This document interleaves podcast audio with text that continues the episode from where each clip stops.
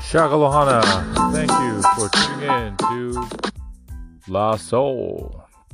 This is a podcast about Korean Americans or Asian Americans living outside the United States of America. Today, we're going to discuss about a little bit about me. So, my name is Samuel John or Sam John. You guys can call me Sam. Uncle Sam, whatever you like.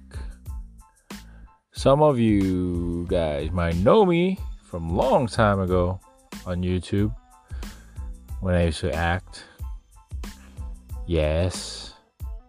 And I'm a surfer. I used to come out on David Choi Music's YouTube channel back in the days. But decided to do a lot of things since then. But right now, in this chapter of my life, I am currently living here in South Korea, Seoul.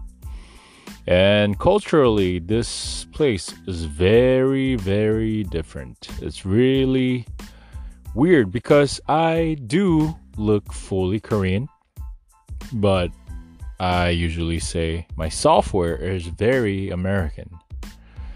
But thanks to my life experiences living with Koreans and in Korea, I do know some Korean culture, but there's still many lacking things, I say. I would say.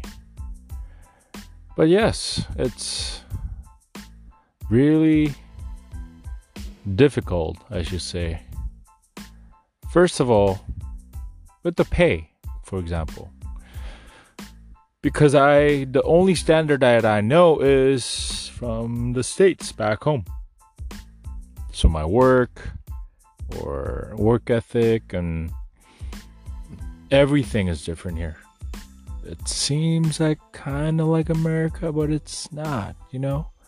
That's that that's wrong, right? Right? Wrong? I don't know.